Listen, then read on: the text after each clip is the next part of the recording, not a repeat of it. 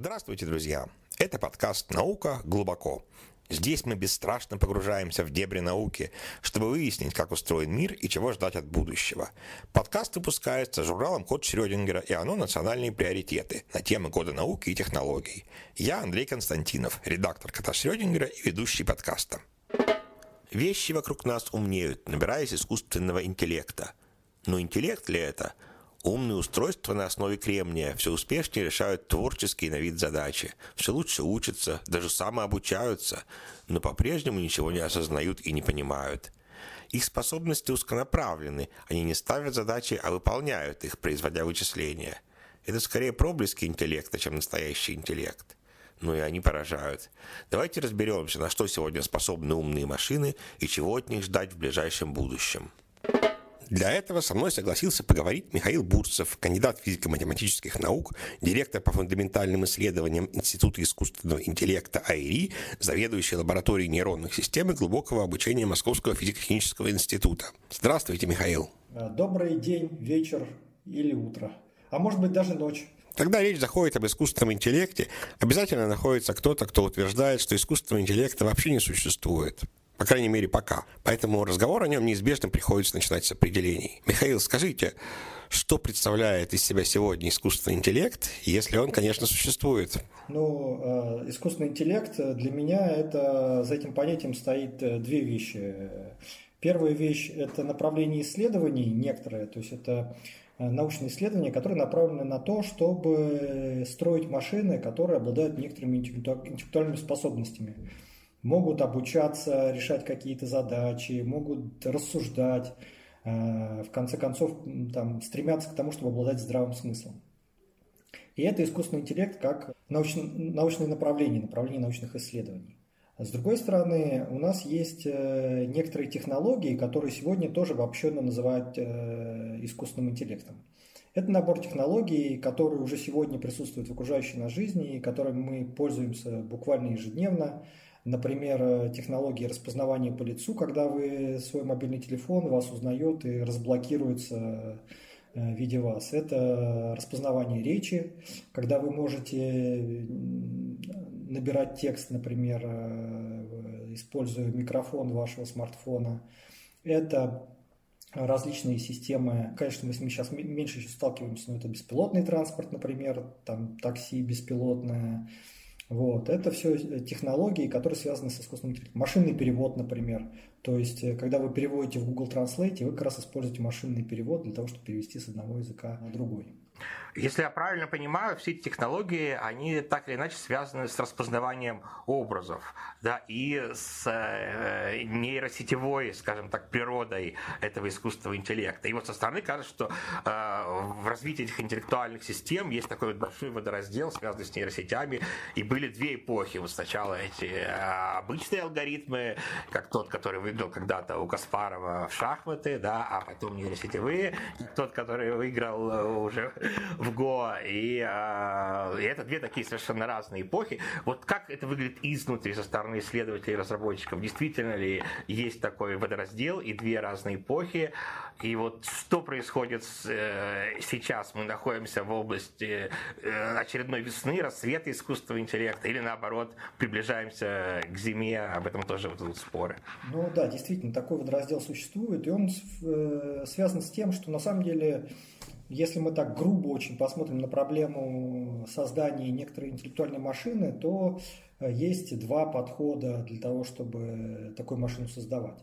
Один подход, он заключается в том, что мы будем как бы строить модель рассуждений и мышления человека, а, отталкиваясь от некоторых эвристик, э, того, как он это делает, или каких-то там психологических экспериментов. Это такой подход сверху вниз. А, и он, его можно назвать символьным искусственным интеллектом или традиционным искусственным интеллектом. Другой подход говорит, что мы можем тоже смоделировать какие-то интеллектуальные способности, но будем делать это, пытаясь как бы смоделировать их из первых принципов. То есть мы будем моделировать, так как у человека и у многих животных эм, э, субстратом интеллекта является мозг и нервная система, то давайте мы будем моделировать эту нервную систему. Чтобы смоделировать нервную систему, нам нужно взять смоделировать сеть из отдельных клеток, потому что мы знаем, что нервная система состоит из нейронов, нейроны взаимодействуют друг с другом. И в процессе обучения у нас каким-то образом меняются связь между этими нейронами, и мы там, приобретаем какие-то знания, какие-то новые навыки или учимся решать э, новые задачи. И вот с самого начала, больше 50 лет назад, эти оба направления, они как бы возникли и стали параллельно развиваться. В какой-то момент сначала вот этот э, подход с построением рассуждений э, и как бы попыткой записать правила рассуждений человека, логического вывода, их облечь как бы в виде компьютерных программ, каких-то специальных систем, он стал преобладать, потому что он позволял быстро решить какие-то проблемы, которые были на тот момент. Но оказалось, что он работает только в тех случаях, когда мы можем четко ограничить некоторую предметную область, и эту предметную область как бы знания не формализовать. Тогда мы внутри этой предметной области можем рассуждать. Но при этом также оказалось, что наши ну, как бы способности как, э, как ученых к формализации более широких областей уже ну, сталкиваются с большими проблемами. Например, если мы будем пытаться формализовать поведение автомобиля на дороге, то уже мы не можем это все описать при помощи правил и при помощи какой-то там графа знаний о, всех возможных ситуациях на дороге. И поэтому как бы, этот подход с рассуждениями, он в какой-то момент подошел к своему логическому как бы, потолку и был не способен дальше развиваться.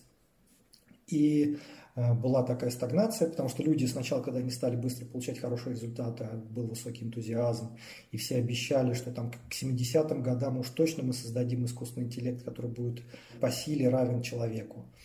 То есть машину, которая будет рассуждать и обучаться как человек. Но оказалось, что это не так. Э, ну и понятно, что если обещания, которые были даны, не были выполнены, то и эм, агентства, которые государство финансировали это все, они тоже ну, решили приостановить а, большие инвестиции в эту область. И как бы наступила так называемая зима искусственного интеллекта. Было меньше, меньше как бы денег вкладывалось, больше какие-то прагматические задачи решались. И тогда на первый план вышло то, что можно назвать машинным обучением, такие приложения статистических методов оптимизации для решения задач как раз распознавания образов. Началось развитие попытки смоделировать как раз этот интеллект из первых принципов, нейросетевые алгоритмы.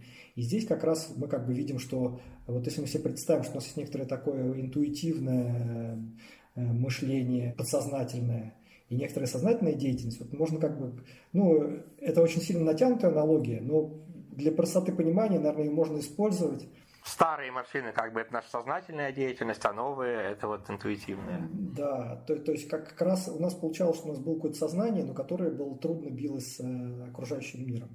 А новый подход, он как раз вот был направлен на то, чтобы лучше понимать окружающий мир, ситуацию, э, более там, пластично обучаться. Но при этом он менее интерпретируем, он не может там объяснить, почему такое решение принято. Как, как там, ну, понятно, человек тоже не всегда может объяснить, почему ему что-то понравилось или он почему какое-то решение принял.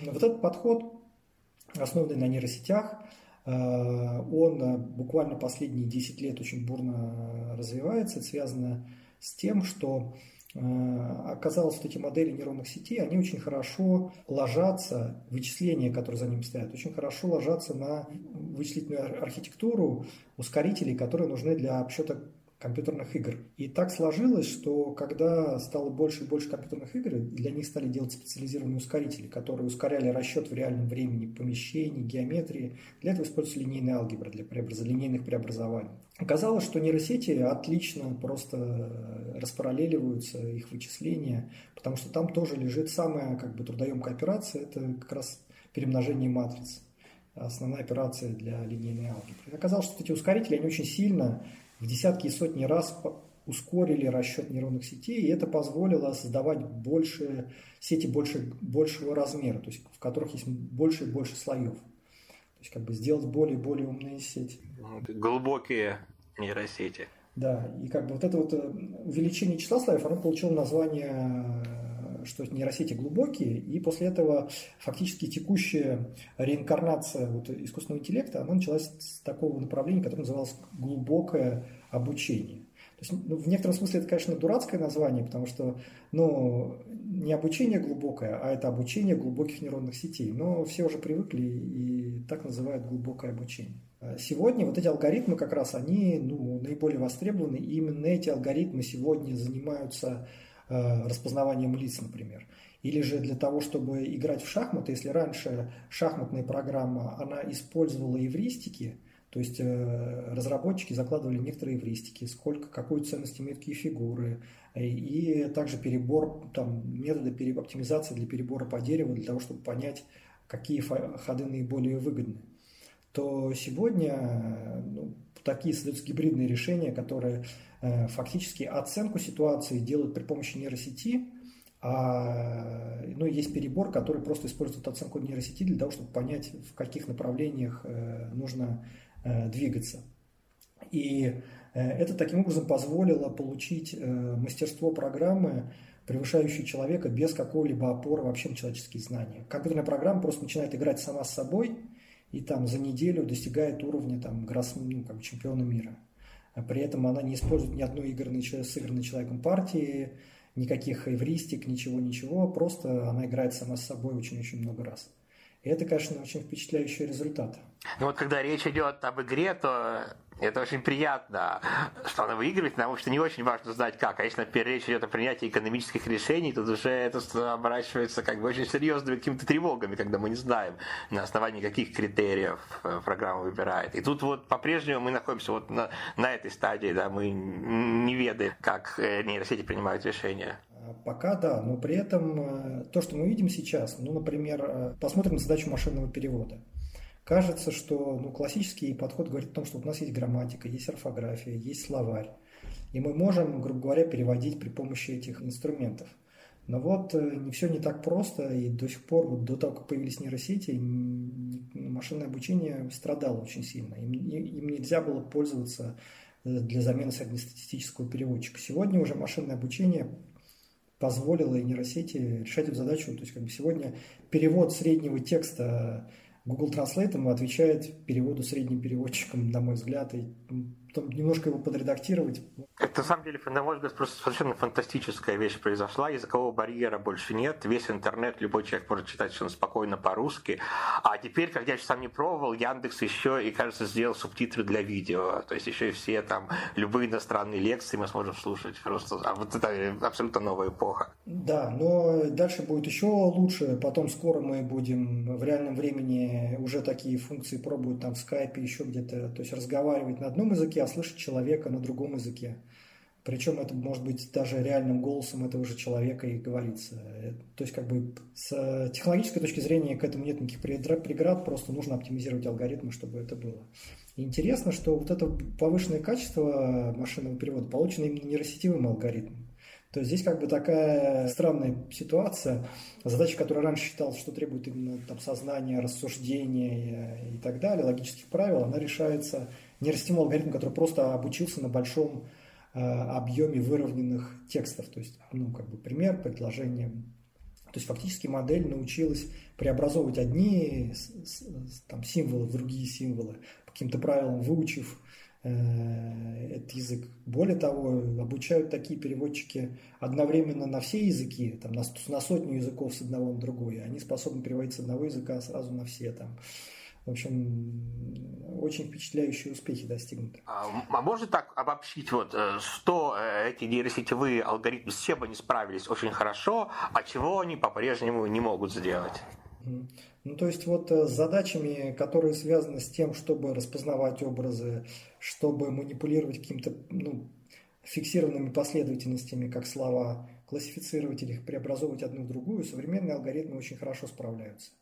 Если мы перейдем к задачам, где требуется какое-то планирование или логическое соответствие чего-то одного другому, какая-то аргументация, то здесь, конечно, все гораздо ну, хуже. Сегодня как раз э, такой следующий виток наступает, что многие говорят, что нам нужно интегрировать старые подходы с новыми в некоторые общие решения для того, чтобы создавать такой нейросимвольный искусственный интеллект. И в этом как раз э, ну, и кроется один из э, ответов на вопросы про принятие решений, про то, что мы не понимаем. Возможно, тогда мы сможем получить модели, которые нам смогут на естественном языке объяснять, почему они приняли то или иное решение. Хотя мы так и досконально все равно не будем знать, как бы, ну, как, какие-то расчеты произошли, и модель нам сказала, почему она это решение приняла. Может быть, она нас обманывает, мы этого не знаем.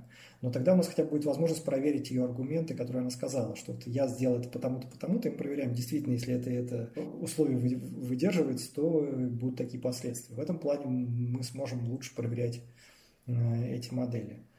Ну и в целом, конечно же, это отдельное направление исследований, называется объяснимый искусственный интеллект – Э, где люди пытаются понять, как работают нейросети, как их сделать более понятными, объяснимыми, интерпретируемыми. А вот по вашим ощущениям сейчас э, вот этот вот импульс, который дали исследованиям искусственного интеллекта и созданию э, системы искусственного интеллекта, э, глубокие нейросети, глубокое обучение, он себя уже почти исчерпал, и мы находимся вот на пороге новой зимы, или вовсю еще продолжаются какие-то новые тут разработки, исследования, и все еще весна у нас? Если мы возьмем такую грубую оценку сколько еще э, наработан некоторый задел в науке и в исследованиях, который еще не дошел до практики. Я думаю, что вот этого задела еще хватит э, ну, лет на 5 как минимум. То есть даже если сейчас все исследования новые остановить, то еще есть на 5 лет, где можно улучшить качество производства или качество услуг или еще чего-то на основе уже тех методов, которые созданы, не создавая никаких новых методов просто проникновение их еще не столь велико. То есть ну, видно куча, куча мест, куда очевидно можно внедрить это и получить пользу, но еще это не внедрено. Для себя вы не ждете через лет через пять какое-нибудь улучшение жизни, связанное с искусственным интеллектом? В метро еще не работает вход в метро по, по лицу, хотя он уже два года назад мог работать. На, на всех мобильных телефонах работал. Но вот скоро он заработает там. На некоторых э, авиалиниях тоже как бы работает, там можно просто проходить э, через, э, этот, через гейт такие примеры. И, ну, их, их очень много, там, где можно сделать там какое-нибудь качество деталей по распознаванию, дефектовка там вагонов, по звуку, например, турбины можно будет понимать там, когда она выйдет из строя. То есть эм, какие-то вещи, которые, до которых еще достаточно далеко. Э, с точки зрения внедрения, но они уже могут быть решены. Я стал представлять, фантазировать на тему о том, что паспорт мне больше не понадобится, потому что вся среда будет прекрасно и так понимать, кто я такой, и больше не надо будет получать все эти загранпаспорта и так далее. Ну да, в принципе, отпечатки пальцев и лицо, лицо как, как, как этот говорил, этот хвост, как паспорт. Да, усы и хвост мои документы, да. А вот те, маши... те задачи, с которыми современные алгоритмы не справляются, вот такие как планирование, они, кажется, связаны с, ну, по крайней мере, на первый взгляд, связаны с сознанием человека, с, ну, с сознанием в том смысле, что мы как-то соотносим их с совсем большим общим контекстом нашей жизни и всего, своей картины мира и так далее. Только так можно что-то нормально да, спланировать и осознать важность чего-то. Станут ли машины когда-нибудь такими, ну вот осознающими или, может быть, не осознающими, а э, подобными осознающим? Ну, я думаю, станут, конечно. То есть это как бы такой, скорее, инкрементальный процесс. Пока не видно принципиальных ограничений, а, но очевидно, что это как раз очень сильно заметно, когда мы строим диалоговые системы, системы, которые должны разговаривать с человеком, что очень часто они сталкиваются с проблемами как раз здравого смысла, потому что люди в своем общении подразумевают, что собеседник обладает схожей картиной мира, как, какая у них присутствует. При коммуникации передается только та информация, которая необходима для того, чтобы достичь цели в диалоге, и не передается все знание, которое необходимо для того, чтобы понять эту коммуникацию. И часто ну, таких диалоговых систем у них случаются проблемы, когда ну, машина просто не может понять контекста, о чем идет речь каком-то конкретном сообщении. Вот. И здесь э, ну, как раз соединение каких-то там графов знаний, которые описывают весь мир, например, э, Википедия, за Википедией стоит такой большой граф, который называется Викидата, где каждой статье Википедии соответствует некоторый узел в этом графе, где есть отношения, которые задают некоторую там семантику и смысл Э, взаимо, взаим, ну, отношений между различными сущностями. В принципе, его можно использовать для того, чтобы ну, смоделировать какие-то рассуждения. И вот то есть, есть как бы механизмы передачи в наши модели каких-то знаний. Но нам осталось только ну, как, подумать, как это правильно сделать, чтобы наши вот эти модели они становились все более и более умными, расширяли свой мир комбинировать нейросетевые методы и такие больше классические методы графознаний, там, модели рассуждений. Вот когда-то считалось, что мы такие диалоговые системы начнем считать э, подобными нам, ну, разумными, когда они пройдут тест Тьюринга. Ну, просто трудно будет иначе к ним относиться, если они вот говорят как люди, и нельзя их отличить от людей. А э, первые сообщения о том, что машины уже прошли тест Тьюринга, по-моему, были еще в году 2014, да, какой-то там система, притворяющаяся одесским мальчиком 14-летним, кажется, э, прошла. Это, это, это все просто какие-то шутки или, или это серьезно? Вот э, как вы это прокомментируете? Это как про советскую армию говорили, что в советской армии есть две виды, беды – дедовщина и уставщина какая из них еще хуже, неизвестно. Если мы буквально подойдем к тесту Тьюринга, как его сформулировал Тьюринг, то, наверное, он э, пройден. А если мы к нему подойдем содержательно с точки зрения, что мы в коммуникации ну, не различим действительно людей, как бы пытаясь понять, действительно это другой человек или нет, и, возможно, там тестируя его, спрашивая, то, конечно, в таком виде никакой сегодня системы не пройдет такой тест. То есть э, если мы заранее соглашаемся, что с нами разговаривает грудной ребенок, и с ним ведем диалог, то такое, такая система искусственного интеллекта пройдет тест в таких условиях. А если мы считаем, что это какой-то ну, более-менее взрослый стандартный человек, то ну, и мы его можем расспрашивать, тестировать, там, как-то уточнять что-то, то в таком виде сегодня еще ни один алгоритм не способен э, пройти. Тут еще просто меня волнует этот вопрос, в том числе потому, что если мы признаем, э, что машины обладают сознанием какая-то, это влечет полный этический переворот. Мы, естественно, начнем тут же относиться к ней как к разумному существу. Даже если, даже если она будет это очень ловко симулировать. И вот кажется, довольно скоро она, в всяком случае, ловко симулировать это научится и станет вот говорить, да, не выключайте меня, я не хочу умирать.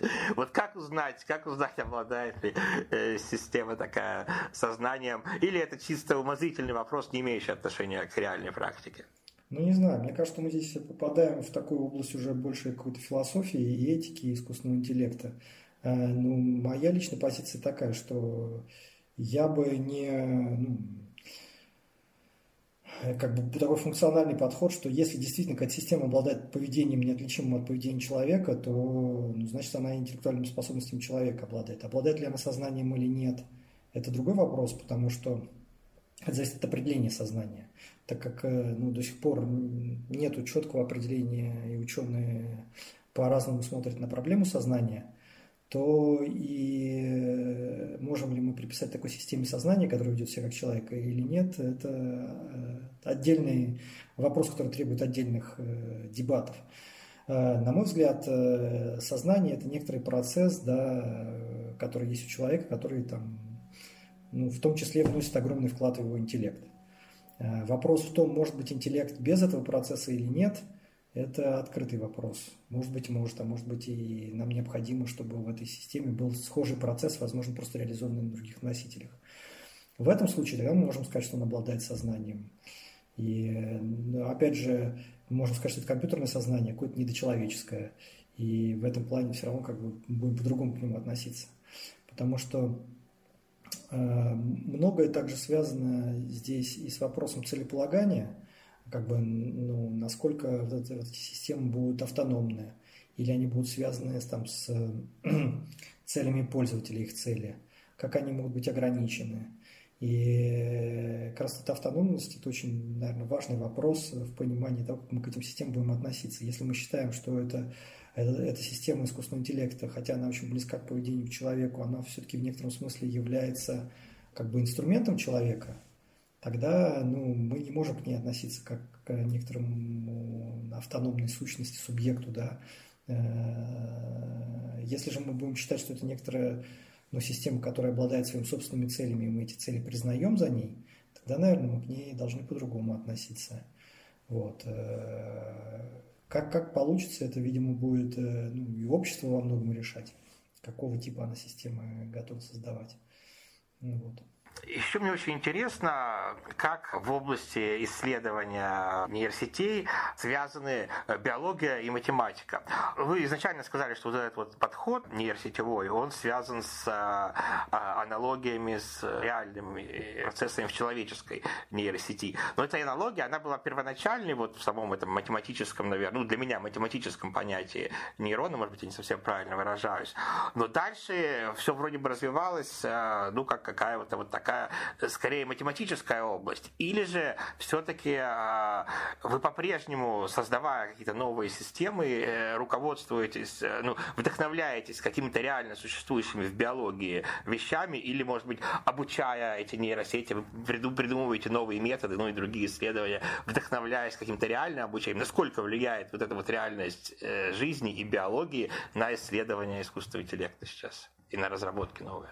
Ну, я думаю, что как бы так в э, ежедневной практике никак не влияет. Вот люди, которые э, занимаются там, созданием алгоритмов или решением каких-то частных проблем. Но с другой стороны, как бы, когда люди пытаются решить какие-то более верхнеуровневые проблемы, там какие-то пределы тех алгоритмов, которые существуют, преодолеть, то они часто обращаются тоже к этому к биологическому источнику. Ну вот, например, э, есть там обучение с подкреплением, где агент должен выучить там какие-то последовательности действий, э, запомнить что-то. Вот вы не знаете, идея этого обучения, она была взята из психологии, или это уже потом натянули это название психологическое? Не, ну нет, это было взято из психологии, и потом переиспользовали психологическое название. Но сейчас, вот, например, в развитии этих методов там используется там, такое понятие, как э, experience replay. А оно взято из, э, как по аналогии с нейрофизиологическими экспериментами, где было показано, что у животных, когда есть некоторая последовательность поведения клеток места, когда оно перемещается в пространстве, когда животное останавливается, то у него очень быстро проигрывается вот последовательность вот этих клеток места, и это называется реплей. И фактически как бы здесь, когда люди разрабатывали алгоритм, они тоже это назвали реплеем, как бы пытаясь э, как-то отослаться вот к, это, к этим нейрофизиологическим экспериментам. Хотя ну, нейробиологи не до конца понимают, как эти реплеи помогают э, что-то э, выучить. Считается, что там эта крыса при этом вспоминает что-то, или это просто непонятно? Такие суждения не делаются. Но э, предполагается, что, видимо, вспоминает, но эти проигрывания происходят там десятки раз быстрее, чем это было в процессе поведения. Ну, как и мы вспоминаем также, да, все быстрее как вообще выглядит исследование искусственного интеллекта? Вот вы опубликовали множество работ именно как исследователи, в том числе в Nature и в других ведущих научных журналах. Да, вот в Курчатнике я знаю, что вы когда-то работали в лаборатории э, нейронаук. То есть нейронауки как-то вот нейросайенс уже включает и компьютерные нейросети. И здесь проводится как, исследование? Нет, ну здесь э, нужно различать, что на самом деле в нейронауках там есть свое, как бы, свое моделирование, которое называется вычислительная нейробиология. И это скорее модели, которые пытаются смоделировать именно те процессы, которые происходят в мозге животных. Но у них нет цели создать систему, которая бы хорошо обучалась решать какие-то задачи, которые нам нужны. У этих исследований как бы одна цель. Они пытаются сопоставить с экспериментальными данными, которые мы наблюдаем э, в живом мозге. А именно в, в тех исследованиях, которые связаны напрямую с искусственным интеллектом, там задача ставится таким образом, что у нас есть, например, ну, как, как, какая-то проблема в текущих э, моделях. Например, ну, вот, либо это проблема такая прикладная, типа качество машинного перевода плохое, какие ошибки делаются, как мы можем это качество ошибок, количество ошибок снизить. Например, мы придумаем какое-нибудь новое представление слов или какую-то новую архитектуру, которая позволит э, лучше закодировать, лучше представить э, слова в виде векторов – и лучше их обрабатывать. Или же, например, у нас есть проблема катастрофического забывания, когда нейросеть э, после того, как она начинает учиться, да, обучаться на какой-то новой задаче, старую забывает. Вот давайте придумаем способ, как сделать так, чтобы старая информация тоже сохранялась, а не стиралась при дообучении. И, соответственно, люди предлагают какие-то модификации алгоритма или новые алгоритмы и сравнивают их со старыми. Насколько вот, э, лучше хранится память о предыдущей задаче, когда мы дообучаем на новую. И вот сравнивается там В старом алгоритме она была 10% сохранялась этой памяти после до обучения, а в новом там 30% сохраняется. Вот уже лучше. Хотя мы хотим там 80% иметь, поэтому нам нужно еще как-то придумать, что с этим алгоритмом сделать. Какие у нас здесь проблемы есть. Давайте подумаем, вот здесь мы можем что-то поменять. То есть это исследование фактически совпадающее с какой-то первоначальной, такой почти инженерной разработкой. Мы одновременно исследуем и создаем эти системы и смотрим, какая из них будет лучше работать. Ну, в некотором смысле да. То есть мы как бы создаем новую версию системы и исследуем ее, почему она так работает, за счет чего она стала лучше или хуже, и как бы делаем какие-то выводы. Вы сами себя скорее воспринимаете исследователем или скорее создателем? Что вам ближе сейчас? Ну, мне не знаю. И так, и так. Мне нравится и то, и другое, в принципе. Как вообще получилось, что вы в эту область пришли? Насколько это осознанный выбор был для вас? Расскажите. Так сложилось, что я с детства интересовался всякими там программированием. У меня есть книжка, которую мне подарили родители в 9 лет. Э, лет. Это переводная книжка издательства «Мир», называется «Компьютер понимает мир», где было написано там как раз про тот, те старые искусственные интеллекты. Но я читал эти книжки, я не задумывался о том, что как бы я могу стать ученым, потому что все-таки это ну, какие-то специальные люди, которые делают какие-то там выдающиеся вещи, а мне просто было интересно читать. А потом, когда я уже учился в институте, то, ну, когда я уже подходил к концу обучения, э, я подумал, что ну, вообще было бы здорово заниматься наукой, но так как навряд ли у меня получится, то надо просто, ну, как бы выбрать какую-то тематику, которая тебя интересует, и просто читать там про нее статьи, может, если получится что-нибудь поделать. Вот ну, как бы такое было абсолютно как наука, как хобби. Но потом удалось там в последнем году обучения познакомиться с Владимиром Георгиевичем Редько, и он там подключил меня к своим текущим исследованиям, мне понравилось, я стал этим заниматься, там параллельно работой в аспирантуре учился, и, ну, и продолжал это делать как бы, ну, и, и тоже как хобби, но постепенно, грубо говоря, это хобби, оно вытеснило все остальные занятия. Это же здорово, когда ты занимаешься всю жизнь своим хобби. Ну и тогда и хобби не нужен других. А что особенно привлекательно в этой области исследований? А, что привлекает? Ну, у человека, у многих животных, у них же заложено врожденно, что есть какое-то стремление к познанию мира, потому что это позволяет им лучше адаптироваться в среде. Я думаю, что здесь это как раз вот такое вот типа гипертрофированное представление о том, что вот хочется чего-то нового узнать. С одной стороны, можно читать то, что уже другие сделали, а вот еще здорово что-нибудь не только узнать, а вот еще что-нибудь ну, найти такого знания, которое ни у кого не было, и никто не знает, предложить какие-то новые, какие-то новые вещи. А у вас э, а есть какие-нибудь сейчас амбициозные личные цели в профессиональном плане? В смысле, вот вы хотите создать какой-то особенный интеллект или узнать что-нибудь особенное, что вот вас интересует прежде всего?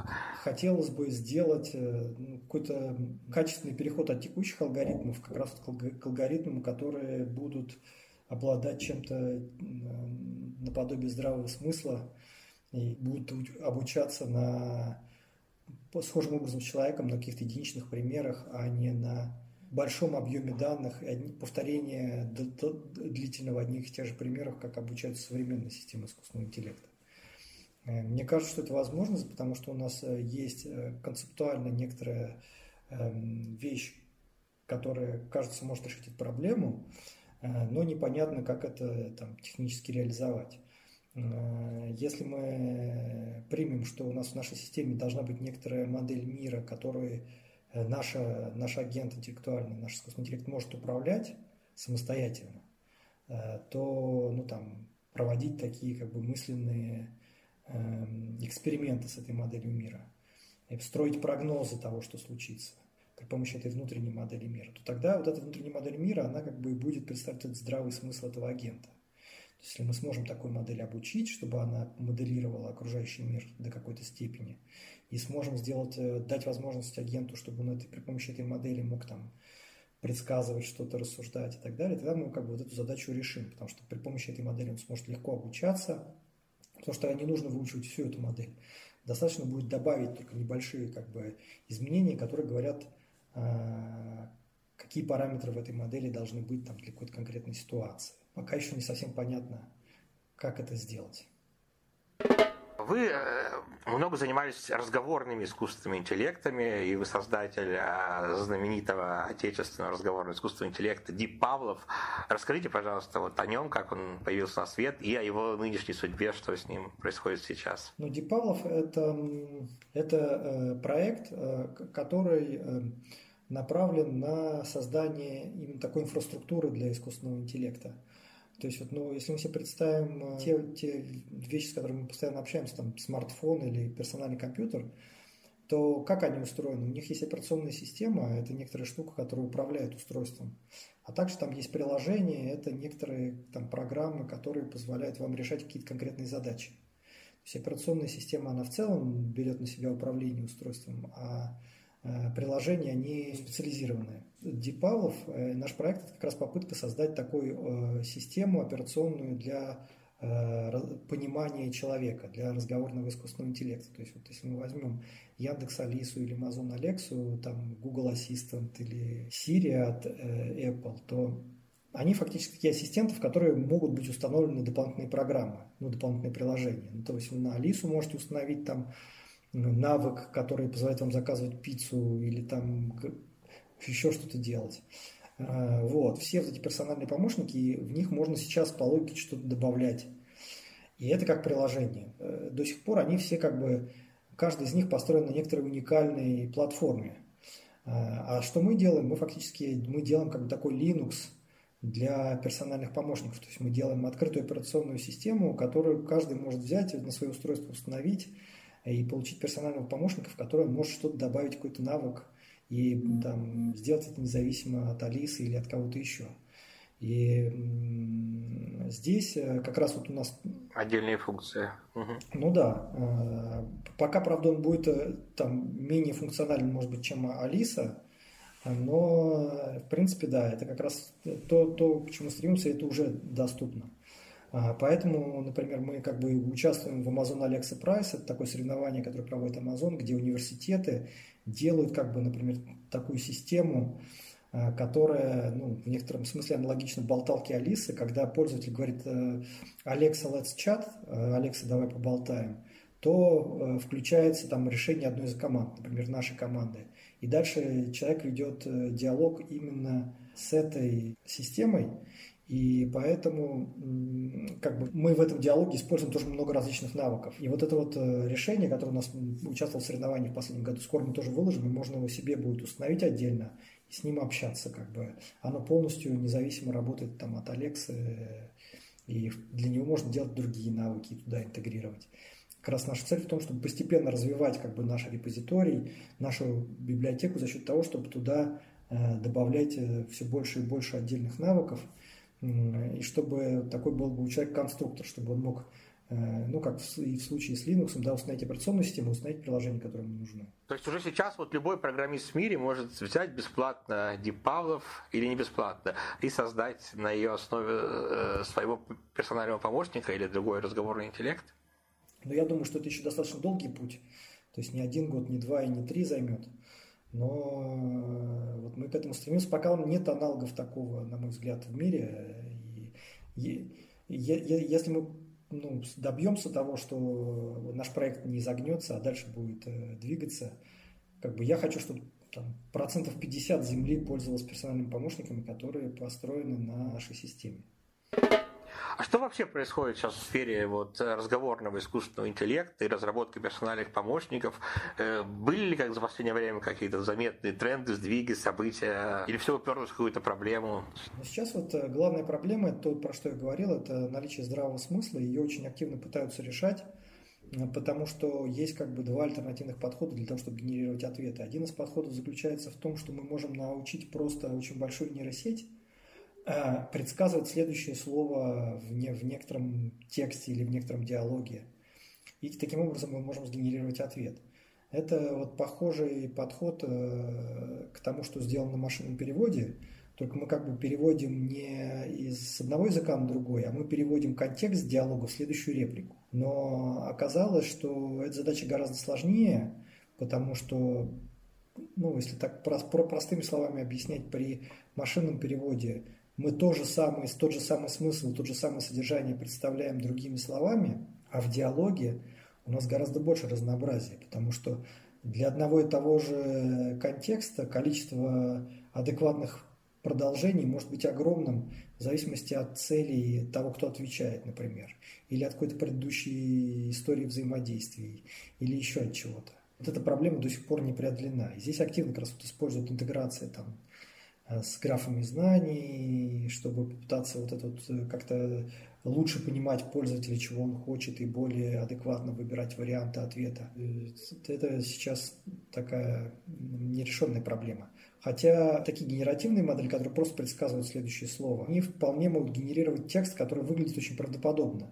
Однако, если вы будете смотреть, э, что с ним происходит, то после первых двух предложений он начинает терять как бы осмысленность, и то, что в середине, плохо соответствует тому, что в начале, то, что в конце, плохо соответствует тому, что в середине. Это сразу же вскрывается, когда вы ведете диалог, потому что если вы задаете какую-нибудь логическую задачку или что-то такое, как бы, ну, с этим связанное, то обычно эти модели начинают ломаться. Вы сейчас работаете директором по фундаментальным исследованиям в Институте искусственного интеллекта АИРИ. Расскажите, что это за институт, чем он занимается и какова там ваша главная задача? До последнего времени я работал только на физтехе, и вот э, эту библиотеку Дипалов на самом деле мы, мы как бы начали делать там, и тут огромное спасибо, что вот эта наша инициатива, это был инициативный проект, который мы от себя предложили, но его поддержало государство в рамках национальной технологической инициативы, и, как бы, и, ну, на мой взгляд, ну, очень как бы, ну, разумная программа, по крайней мере, в нашем случае оказалась. То, что цель как раз национальной технологической инициативы в том, чтобы помочь российским компаниям выходить на какие-то глобальные рынки, и мы сделали такую, как бы позволили, облегчили компаниям, мы создали для них технологию, которую они могут использовать как раз для создания продуктов для всего мира. Потому что вот сегодня у нас каждый месяц порядка 10 тысяч раз устанавливают нашу библиотеку, из них больше половины установок из США, там из России 30%, еще 20% из других стран мира. И действительно, ну, как бы технология уже известна, и можно ее использовать, не проводя свои дополнительные исследования. Можете раскрыть, может быть, какие-то конкретные, ну не то что планы, а, а конкретные разработки, которые, может быть, когда-нибудь использует Сбербанк, а пока просто, ну, не Сбербанк, Сбер, а пока вот просто он э, присматривается к ним. Или вообще, может быть, вам известны какие-то другие проекты очень интересные, новаторские у других игроков в этой области? Какие вот сейчас существуют самые интересные проекты? Начиная с, лета этого года, Сбер создал такой институт, это некоммерческая организация, которая направлена на проведение исследований в области искусственного интеллекта. Понятно, что сегодня основная сила искусственного интеллекта в его приложениях, это институт, э, одна из его э, главных целей – это создавать Э, технологии искусственного интеллекта, применять алгоритмы искусственного интеллекта к задачам, которые там позволят нам лучше жить э, каждый день, да, и решать, будут решать наши проблемы, как в области там медицины, в области э, ну, чего угодно, да, просто более дружелюбной среды к нам. Но и с другой стороны, чтобы не только следовать за теми технологиями, которые создаются, но и как-то самим задавать направления и делать какие-то прорывные вещи – для этого нужны и такие ну, более глубокие исследования на, на дальний горизонт. Как раз я увидел, что этот институт он дает возможность как бы такие делать амбициозные проекты, которые были бы позволили бы повлиять вообще на исследования в области искусственного интеллекта э, в мире. Как раз моя роль в институте заключается в том, чтобы э, помочь э, э команде института, потому что там уже собрались такие ну, группа ведущих исследователей э, из России, очень сильная команда, э, которая ну, уже признанная на мировом уровне, для того, чтобы найти какие-то точки совместной работы, кооперации, которые позволили бы этому институту действительно не только э, заниматься разработкой каких-то тематик, которые во всем мире уже э, ну, признаны, и идти в такой как бы в догоняющей парадигме, а попытаться выйти в каком-то, понятно, что это невозможно сделать во всем, по всему фронту исследований, но хотя бы в каких-то выбранных направлениях стать одним из лидеров, тоже задавать какие-то тренды в этой области. Но было много проектов, связанных э, с эпидемией сейчас, и э, биомедицинских, это и всякие ну, средства для диагностики, например, э, по кашлю человека определение, насколько вероятно того, что он может болеть, или по снимкам рентгеновским легких, классификация определения тяжести заболеваний. Это все очень важные приложения. Также сейчас в нашем институте ведутся исследования, направленные на то, чтобы сделать более направленным поиск вакцин, предсказания как бы трех, трехмерных структур, постараться найти такую вакцину, которая будет дольше работать за счет того, что она Э, будет э, работать для, для большего числа мутаций, которые возможны в S-белке вируса. Ни один разговор об искусственном интеллекте почему-то не обходится без обсуждения угроз и страхов по этому поводу. Как вы думаете, вот на самом деле угрожает ли нам чем-нибудь в ближайшие десятилетия развития ИИ? Ну, я думаю, что в ближайшие десятилетия точно ничем не угрожает. Э, ну, такие разговоры, они всегда велись, но там автомобиль появился или паровоз тоже. Э, многие говорили, что люди будут сходить с ума, если они двигаются со скоростью больше 40 км в час э, и так далее. Но мы видим, что этого не случилось, к счастью. Ну и это во многом связано с тем, что люди все-таки и общество, ну, они не идиоты и не делают то, что им вредит. Хотя иногда может показаться, что это не совсем так, но в целом система, по крайней мере, до последнего времени работала достаточно хорошо. Даже если мы посмотрим на такие мощные технологии, как э, там, эм, э, то, что связано с э, ядерной физикой, да, с, с ядерными технологиями, то тоже как бы вполне возможно уничтожение всей планеты Земля, да, но этого не происходит как бы вводятся меры, там, ну и те же самые биотехнологии, да, э, химическое оружие. Э, люди ну, контролируют эти, эти технологии и пытаются извлечь из них пользу, а не вред. То же самое относится и к искусственному интеллекту. То есть в ближайшие пять лет явно нету никаких как бы, причин, ну, никак не сопоставим даже с тем же самым ядерным оружием. Но вообще это абсолютно разные величины и угрозы для человечества. Но и в будущем очевидно, что ну, исследователи и в целом общество, оно за этим пристально следит, и я не вижу никаких как бы, проблем в том, чтобы так контролировать эти технологии для того, чтобы они приносили только пользу и минимально ну, были как-то воздействием на человека отрицательно. Осталось несколько коротких вопросов. У нас есть э, модная рубрика Блиц. Вопросы в ней скорее развлекательные, но все равно они про науку. Как вы считаете, какое научное открытие, сделанное в 21 веке, можно было бы считать самым важным? Вот если бы вы присуждали Нобелевскую премию, кому бы вы ее отдали? В 21 веке, наверное, бы Эйнштейну за теорию относительности. Так как? Э, это же было сто лет назад. А, в 21 веке. А я, а я видимо, я, я слишком стар, я живу в 20 веке, ребята, слушайте.